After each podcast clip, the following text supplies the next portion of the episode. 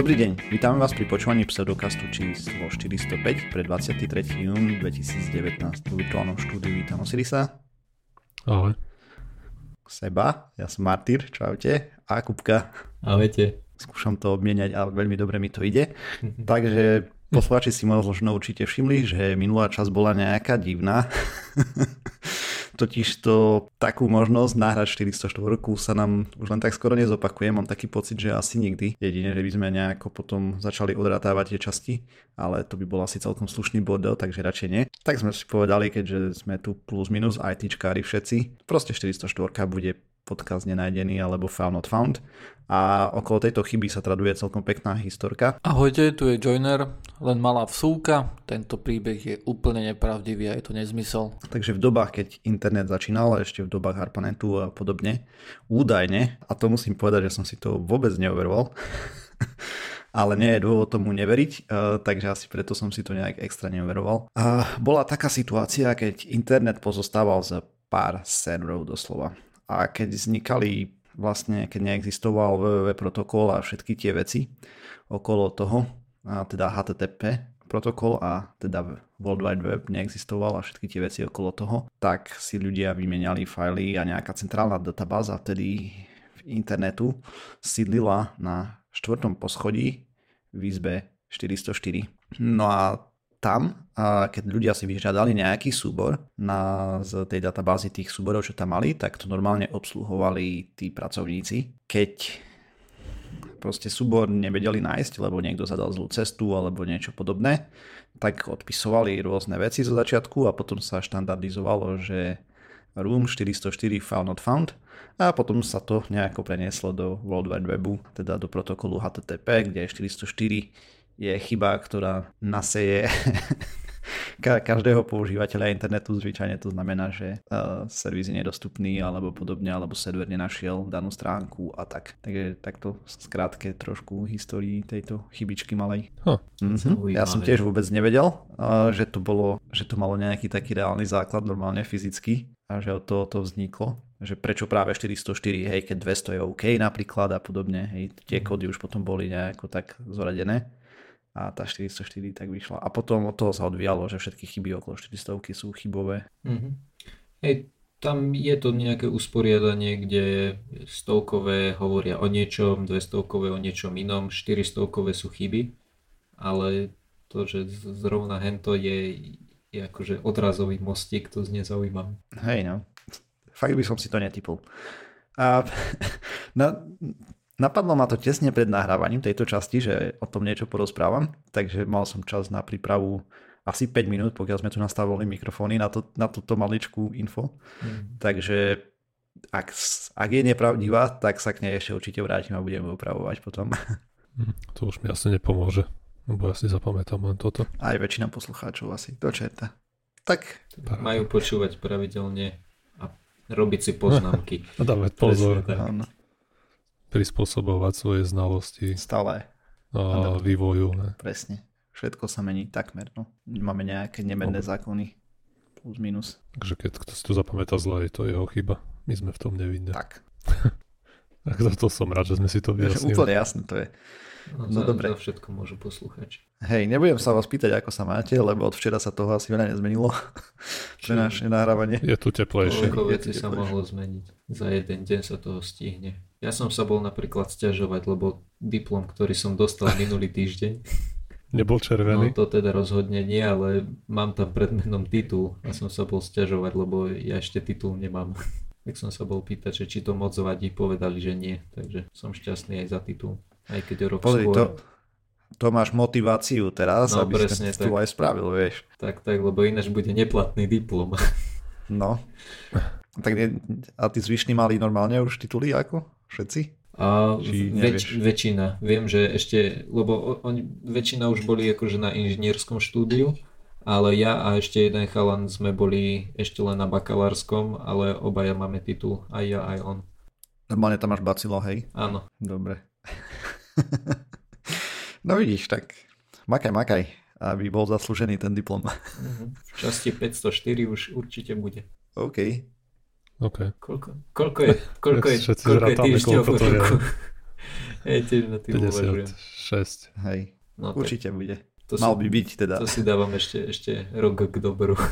Hej, snad nebudeš opakovať, no, dúfajme. No, dúfam aj. No, a ja by som rád rozprával o, o jednej štúdii, ktorá vyšla nedávno a ktorá sa zaoberá používaním geneticky modifikovanej kukurice v Španielsku a Portugalsku. Mm-hmm. Sledovali to od roku deväťdesiatosem až po dvetisícosemnásť vlastne, respektíve oni píšu, že, dvetisíc, že deväťdesiatosem až dvetisícšestnásť, plus to nejak potom ešte, nechcem povedať, že odhadujú, ale nejak z toho predpovedajú sedemnásť osemnásť, nie, to, to slovičko nie je správne, asi že extrapolujú. Asi, hej. Také dačo. Prvé nasadenie tejto kukurice bolo v ú es á v roku deväťdesiatšesť a odvtedy sa rozšírilo na viac ako stoosemdesiatpäť miliónov hektárov v jedenástich krajinách mimo EÚ. V, Eur- v Európskej únii sa pestuje iba v Portugalsku a Španielsku, tým, že najprv to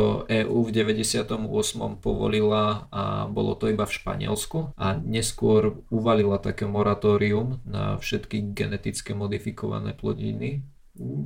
Všetky možno nie, ale na niektoré určite. A to moratórium trvalo do roku dvetisíctri a dovtedy sa tak stabilne pestovalo v tom Španielsku na dvadsaťjeden tisíc hektároch pôdy. Po skončení toho moratória bola tá odroda, ktorá sa dovtedy používala, nahradená novou, lepšou. Začalo sa pestovať na väčšej ploche a zároveň sa pridalo aj Portugalsko do tých krajín. S tým, že v Španielsku v roku dvetisícosemnásť sa pestoval na stodvadsaťjeden tisíc hektároch, čo je celkom rozdiel proti tým dvadsaťjeden tisíc v deväťdesiatom ôsmom. S tým, že v Španielsku to predstavuje približne tretinu kukurice, akože všetkej pestovanej kukurice. V Portugalsku je to iba asi sedem percent. Jedná sa o kukuricu, ktorá je geneticky modifikovaná tak, aby bola odolná voči škodcom. Je to nejaký, nejaký ďas kukuričný a po anglicky sa to volá European corn borer, čiže v slovenskom prekladne to bude nejaký európsky kukuričný tunelár a, a ten, ten druhý je nejaký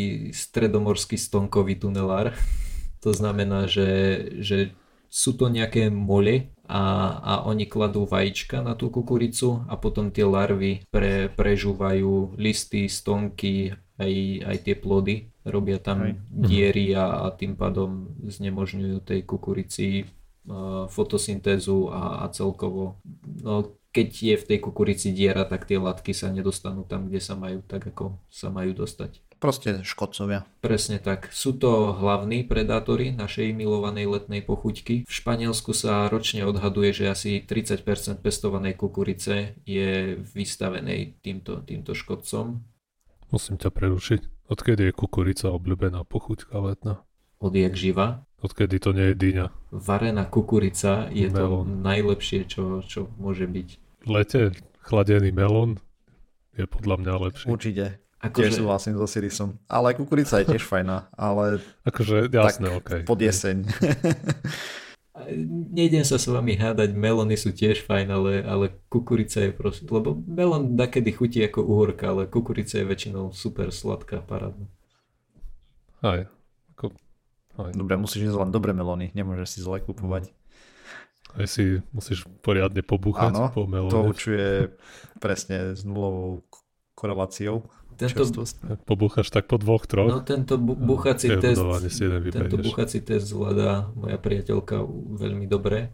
Ja netuším, že, že čo mám hľadať v tom, v tom zvuku pri buchnutí. Ale priateľka vždy vyberie dobrý, takže jej verím. Mm. No, každopádne nazad k téme.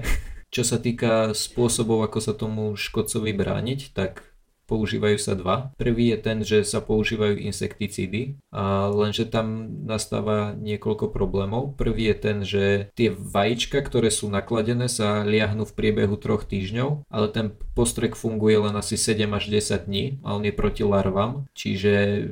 Čiže nie vždy sa, sa zadarí trafiť presne do, do toho obdobia. A navyše sú to tunelári, takže tie larvy lezú dnu. Ten postreh ostáva na povrchu, takže nie vždy sú, sú dobre zasiahnuteľné. Mm-hmm. Plus ešte tým, že oni lezú dovnútra, tak nie sú tak ľahko identifikovateľné a tí farmári si to nie vždy stihnú všimnúť dostatočne včas. teda tie insekticídy sa používajú len na tie oblasti, kde je to zamorenie najvyššie, že v prípade, že to zamorenie nie je až také vysoké, tak sa používa postup číslo dva, to je, že sa nerobí nič, proste nechajú to, nechajú to tak a asi sa im to oplatí viacej, ako, ako používať všetky tie postreky. Asi je to lacnejšie nechať to zožradím. Ty si hovoril, že tridsať percent je napadnutej, to znamená, že oni ju zdecimujú, ako tridsať percent je potom odpad, alebo tam... Predpokladám, t- toto som tiež na tým uvažoval, ale v štúdii, v štúdii je to uvedené skôr takým štýlom, že, že tá kukurica je tým, akože to pole, kde sa pestuje, že tridsať percent polí je napadnutých a to, že je tá,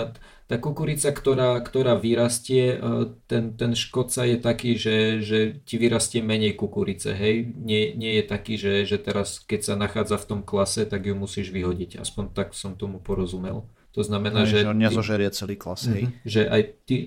Vlastne pre praktické účely je nižší výnos aj na tom poli.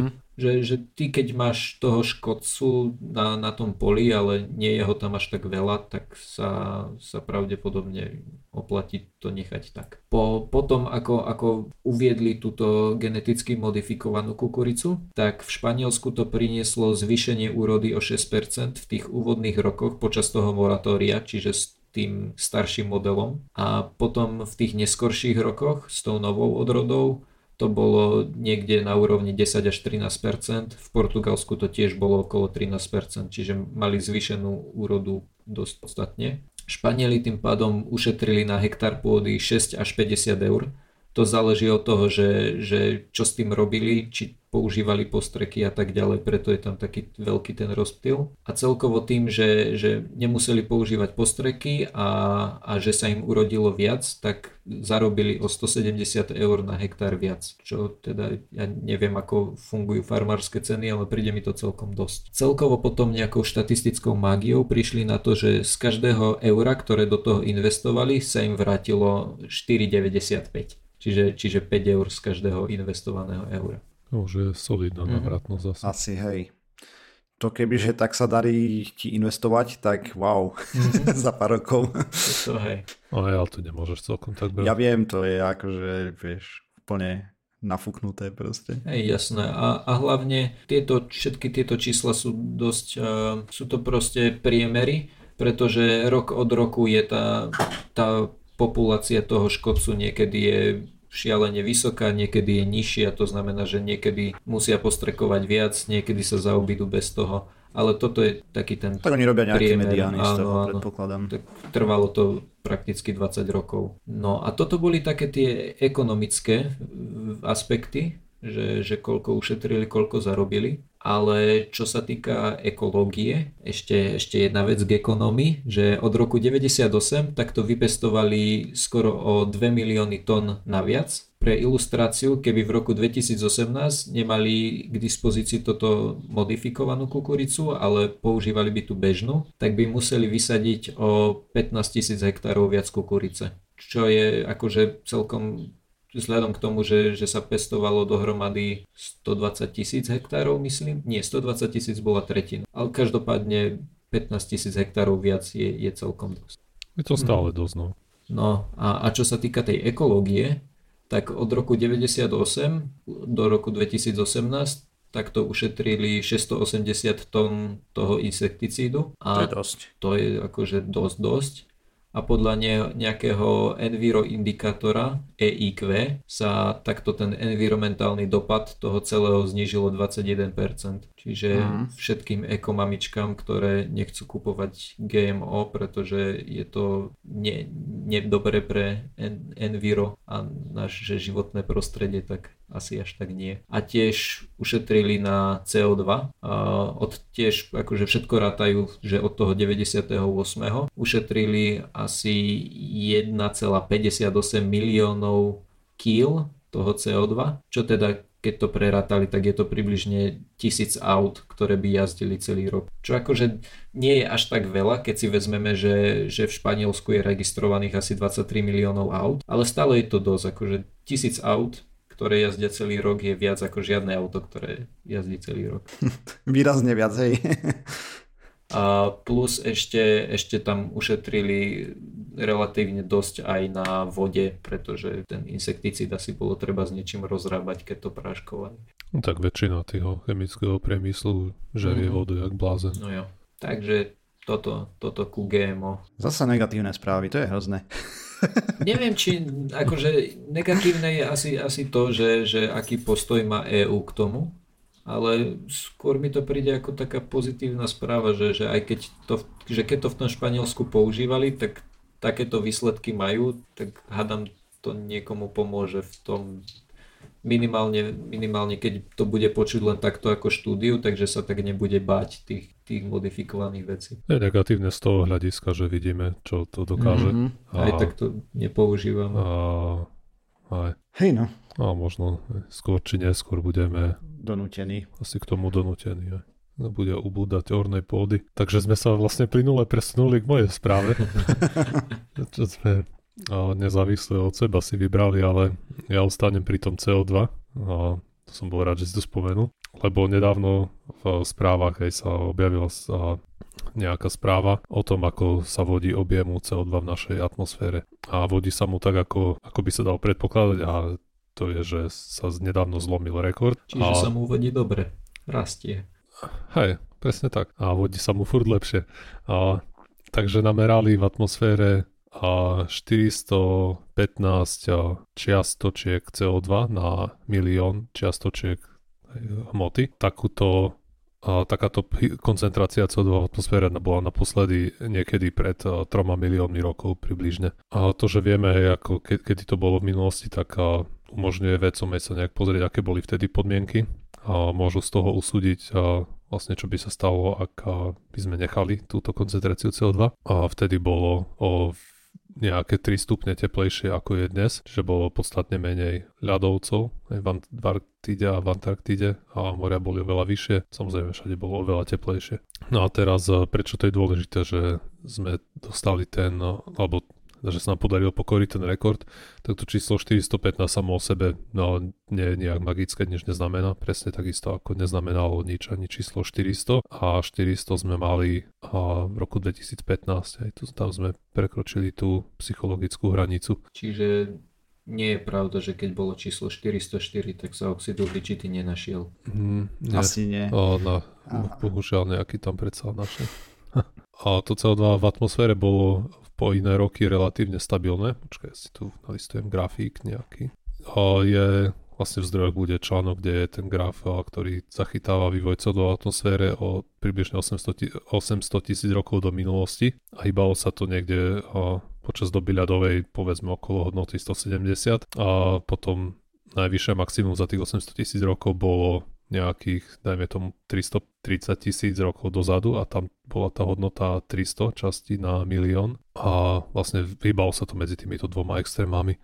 Ono to chodilo hore-dole, nejak periodicky, a tá perióda bola povedzme sto tisíc rokov. Ono to vystúpalo, ono to kleslo, a, ale držalo sa to aj v tých normách. No ale problém, ktorému čelíme teraz, samozrejme je ten, že nielen, že je toho cé ó dva ďaleko viac v atmosfére, ale aj narastá e, iks ypsilon násobne rýchlejšie ako kedykoľvek predtým. Tak napríklad v roku devätnásťstoosemdesiatpäť, vtedy som sa narodil, tak vtedy bolo tristoštyridsaťpäť tých ppm v atmosfére a teraz už ich bolo štyristopätnásť za tridsaťštyri rokov. To tempo rastu, vlastne to tiež máme zmerané, v šesťdesiatych sedemdesiatych rokoch to bolo asi o jednu tú čiastočku za rok sa to zvýšilo.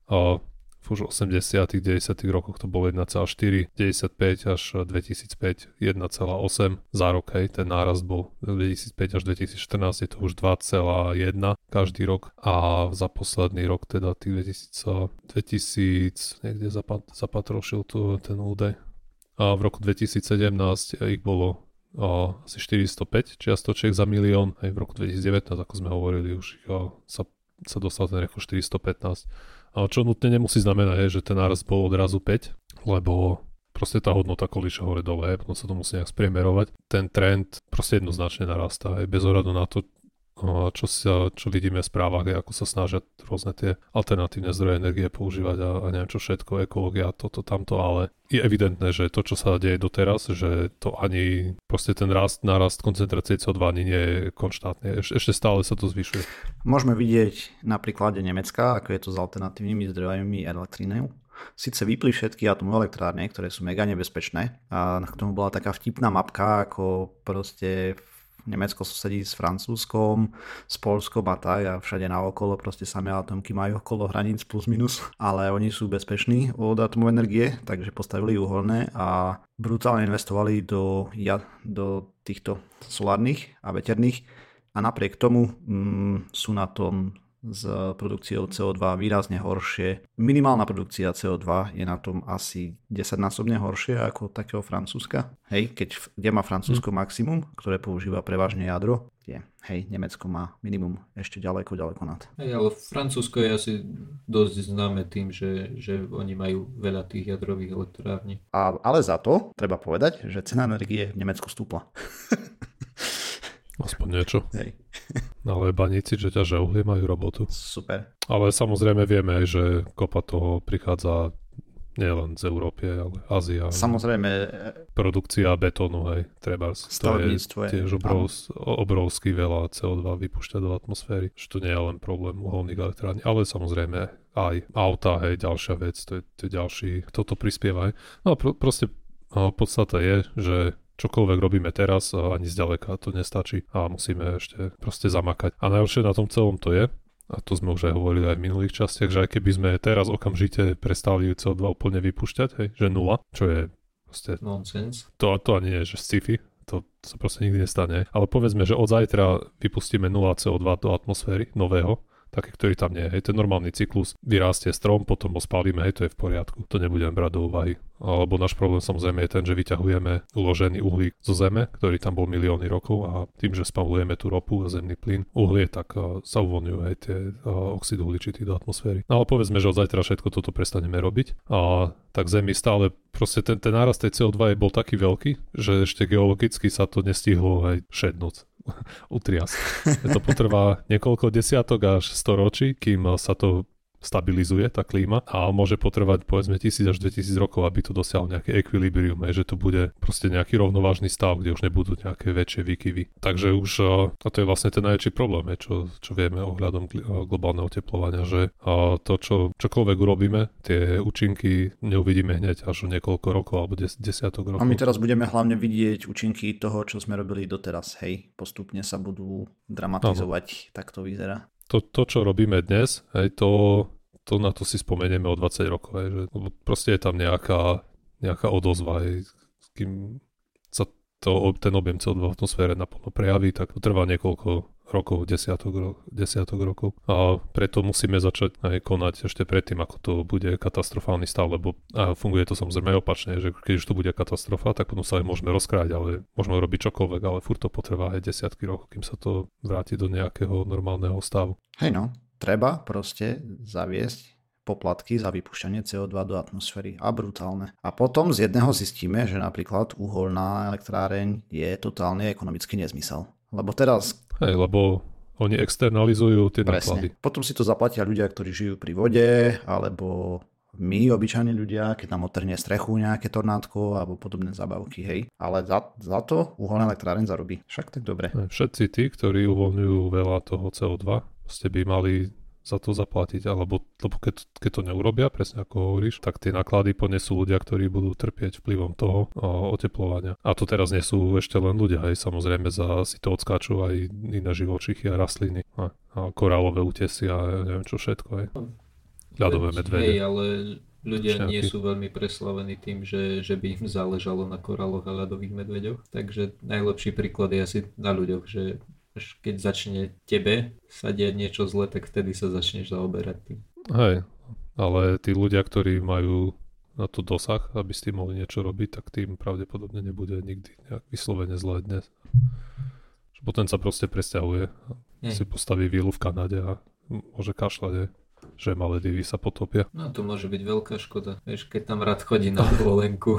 Bude. Ja som tam bol raz, takže...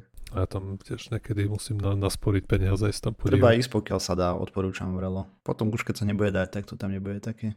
Ale zase, vieš, kým sa tam dostaneš, no, musíš ísť s lietadlom, vieš, koľko cé ó dva to stojí. Hej, to je tiež pravda. Tak poďka a dávaj. Presne tak, presne som to chcel povedať.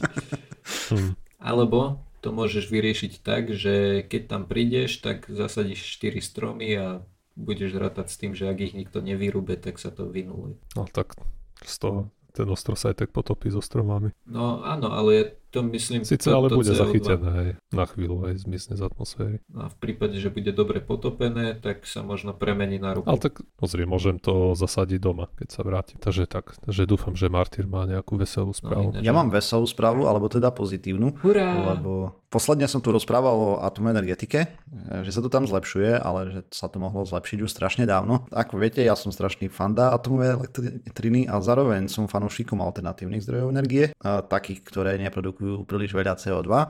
A jedným z nich sú práve solárne panely, ktoré sú super cool. Problém bol stále s ich obstarávacou cenou, životnosťou a všetky tieto veci, čo sa stále zlepšuje, sú tam nejaké maličké pokroky dopredu, ale stále sme ďaleko od tých kapacít, ktoré potrebujeme, hlavne na ukladanie energie a tak. No a na ukladanie energií sa samozrejme pracuje, napríklad o tej baterke, čo som rozprával, čo stavajú tie panelové bloky na seba a podobne a tak, a pracuje sa samozrejme na solárnych paneloch. A teraz, a teraz máme také bežné solárne panely okolo dvadsať percent efektívnosti. Hej, čo si človek vie dovoliť, osemnásť až dvadsať percent sa to pohybuje bežne. Ešte pred pár rokmi to bolo niekde okolo trinásť percent, že ten nárast je tam celkom značný v tej efektívnosti, ale stále je tam nejakých osemdesiat percent neabsorbovaného svetla, s ktorým nerobíme nič, hej. Uh, takže to ja neviem povedať, natoľko sa do toho nevyznám, že či sa dá robiť aj s tými zvyšnými osemdesiat percent toho svetla dačo. Tak asi je to otázka toho materiálu, áno, ktorý by to musel vnímať a...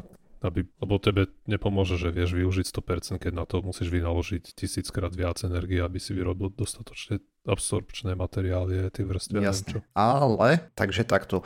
A aj tieto panely, ktoré máme, vlastne sú napadané takou nepríjemnou vecičkou, čo sa volá Light Induced Degradation, teda degradácia spôsobená svetlom. Veci sa snažili údajne podľa tej štúdie, ktorú som čítal okolo štyridsať rokov, prísť na to, že čo do čerta ten jav je a čo ho spôsobuje.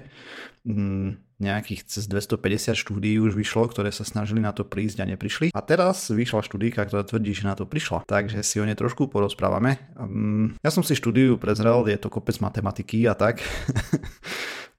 Nejaké tie elektronvolt sem a tam, hej, proste štandardne diery a to materiály vlastne elektronové a podobné veci. Čo je podstatné z tej štúdie, teda čo som si odniesol ja, že tá degradácia spôsobená svetlom ukrojí asi desať percent efektivity solárneho panelu. To znamená, že ak máme, písali, že je to zhruba pri aktuálnych paneloch niečo okolo dva percent. Proste ak máme dvadsať percent efektívnosť, tak po chvíľke, niekoľkých hodinách, potom čo panel beží, jeho efektívnosť dropne na osemnásť, proste spadne na osemnásť percent. No a toto nevedeli prísť na to, čo ho spôsobuje tento jav, takže nevedeli proti nemu ani bojovať. A teraz vyzerá, že prišli na to, že čo ho spôsobuje. Zistili že hlavne, že sa to vyskytuje v jednokryštálovom kremíku, takzvané Czochralski. A to je nejaký spôsob výroby tých solárnych panelov, lebo potom sú aj multikryštálické, ale tam je tá redukcia menšia. No a čo sa udeje podľa tej štúdie je, že po dopade svetla sa zmení elektrický náboj tých jednotlivých častí toho silikónu, tam sa potom zmení tok elektronov, vytvorí sa niečo ako pasca, svojím spôsobom magneticko-elektrická, a tá spôsobí redukciu toho, že vysoko energetické, teda takto energetizované elektróny, tie sú energetizované vlastne, teda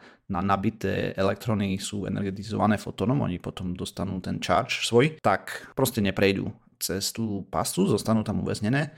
A to uberá a teraz natrvalo zo životnosti a z efektivity toho solárneho panelu. To bol problém doteraz. Zároveň počas tejto štúdie zistili, že tie vysokokvalitné panely, ktoré sú ako, ktoré majú lepšiu výkonnosť a tak, takže tie nabité elektróny, tie nosiče náboju, majú nejakú dlhšiu životnosť v nich. V tej štúdii to bolo popísané cez vzorce, tomu som nerozumel, takže prepáčte, že to tu nespomeniem presne prečo, ale oni potom ešte sa tam hrali s ohrievaním a ochladzovaním toho solárneho panelu a zistili, že keď ho ohreješ v tme na dvesto stupňov Celzia a potom to nejako opakuješ a tak, tak dokážu vlastne zvrátiť tento jav údajne podľa tej štúdie. Avšak ešte stále technické riešenie, aby toto netrebalo robiť dookola, bude na inžinieroch, potom následne materiálových, aby to pripravili a dalo by sa hýbať s tými panelmi ešte na trošku vyššiu efektivitu, lebo aj keď sa tých percent priemerne nezdá nejako extra veľa, v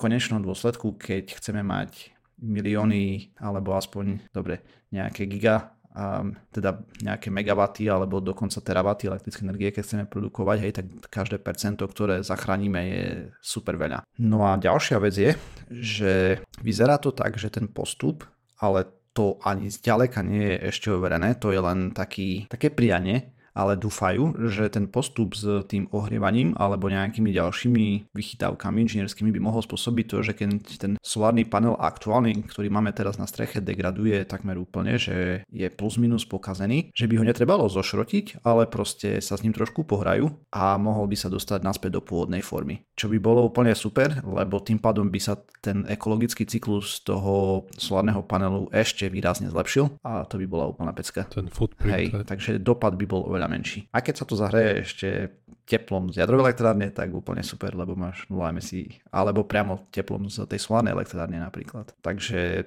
No tak to je taký trend aj v tom, tých solárnych panelov, alebo celkovo v tom, treba aj v batériách. Aj to sú všetko také malé, no relatívne malé, hej, tie mm-hmm. vylepšováky. Ale proste pomaličky posúvajú tú činnosť. Presne ako si hovoril, za pár rokov, hej, to poskočilo desať percent. Hej. Aj vďaka proste takýmto drobnostiam. Hej, percento tu, percento tam a... máš pomaly dvakrát taký účinný panel miestami.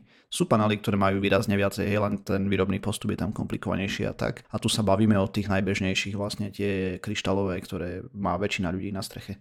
Panely v sondách sú na mm. trošku vyspelejších princípoch robené napríklad.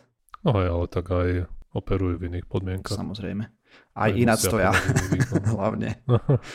Takže o nich sa tu baviť nebudeme. Takže máme tentokrát asi kratší podcast, jedine, že by ešte niekto niečo mal čo dodať. Ja, asi ne. Som rozmýšľal, či odporúčim zase ten dokument, čo pozerám, ten Our Planet, ale ten je depresívny. Takže... Že aj ďalšie časti ale sú depresívne, teda úplne. Hej? Ja som pozrel, ako, nemám to ešte dopozerané celé, ale nesie sa to v tom duchu, je, že ti ukážu nejaké zábery, akože sú tam... naozaj parádne niektoré zaberie. Mm. Napríklad nejaké fotopásce chytili nejaké dva, tyhle, čo to bolo? Nejaké leopardy, nejaké arabské, ktoré proste tam žije ich už len niekoľko sto kusov, takže nikomu sa to nepodarilo chytiť a odfotiť ešte, že ako sa pária a im sa to podarilo, čiže sú tam kopa unikátnych záberov, ale proste celým tým dokumentom sa nesie to, že ti ten Attenborough hovorí, ako, ako tak globálne oteplovanie alebo ľudská činnosť dopadá na a biotop tých a živočíchov a rastlín, ktoré tam ukazujú. Akože na jednej strane je to smutné, na druhej strane si hovorím, že toto pozerám aspoň, aby som vedel, čo všetko sa deje vo svete, lebo ešte raz mi to príde tak, že keď to prestanem pozerať, tak to je ekvivalent ako keď si decko zakrie oči a problém zmizne. Mm. To je prístup. je, je, je to, áno, nejaký prístup. Ale ako je to zaujímavé z toho hľadiska, že proste vidno tam ten dopad ďaleko siahli aj rôznych vecí, ktoré človeka nenapadnú, nie na prvýkrát aj. No dobré. Cítiš sa lepšie, že si pokazil ten pozitívny záver? Nie, cítim sa trochu horšie. Preto som zvažoval, či to tam, či mám vôbec o tom hovoriť alebo nie. Á, tak treba si to pozrieť. Stojí to za to určite. Je to dobré. Ako je to pekne spravený dokument. Pridal som si to do zoznamu na pozretie. Aj potom niekedy môžeme rozobrať všetky tie seriály, ako si chcel, že? Môže byť. Ja som akurát začal pozerať jeden nový, ale ten absolútne sa asi neprekrýva s, s tematikou pseudokastu. Eh, čo si začal? Že, že ako predať drogy, rýchlo sa to volá? Také dačo. Okay. Tak pre poči- po- začínajúcich biznismenov potenciálnych, ale je to dosť nebezpečný biznis a hlavne ilegálny. Aj keď... Ja som videl iba Breaking Bad. Hej, v niektorých krajinách celkom došlo k dekriminalizácii niektorých drog, ale mám taký pocit, že iba k používaniu, nie k predajú. Ako nech je to tam vyšpekulované všelijak, určite nie je povolené to, že taký ten pouličný predaj. Asi nie. Také... Uh-huh. Inak to poviem, pokiaľ z toho neplatíš daň, tak, tak je to určite ilegálne. No do čerta. Tak potom nič. Môj miliónový biznis práve skončil. No dobre, ale nemáme o čom, takže to uzavrieme. A dopracovali sme sa na koniec časti štyristopäť. Ďalšia štyristošesť by mala výjsť tridsiateho júna. My ju budeme nahrávať pozajtra. A nájsť nás môžete na w w w bodka sedokaz bodka es ká, Facebooku, ešte kde to sme, Twitteri, Discord, YouTube, Discord, kontakt zavináč pseudokaz bodka es ká nám môžete písať. Okrem toho ešte nejaké podcastové agregáty, veľmi veľa ich je a ešte iTunes a podobne. Takže Spotify. Teraz pozerám, koľko máme ľudí na Discorde, na tom četovacom programe a je nás tam takmer sto. Takmer sto, ale koľky sa tam reálne aktívne prihlasujú, to je otázne. A to štatistiku nemáme. I štyria. Hej. Ale to akože je, je zo pár aktívnych používateľov, čo si tak všímam. Hej, mená. Ale tak určite veľa. Hej. Ako, ja si myslím, že to čítajú. Hej, to, toto. Vidno, že tam mm, svietíš. No. Hej, toto je, to je pravda, lebo ja tiež vo veľa fórach, kde som, tak čítam, ale neprispievam. Dobre, a dopracovali sme sa na úplný záver, takže čaute. Ahojte. Čau.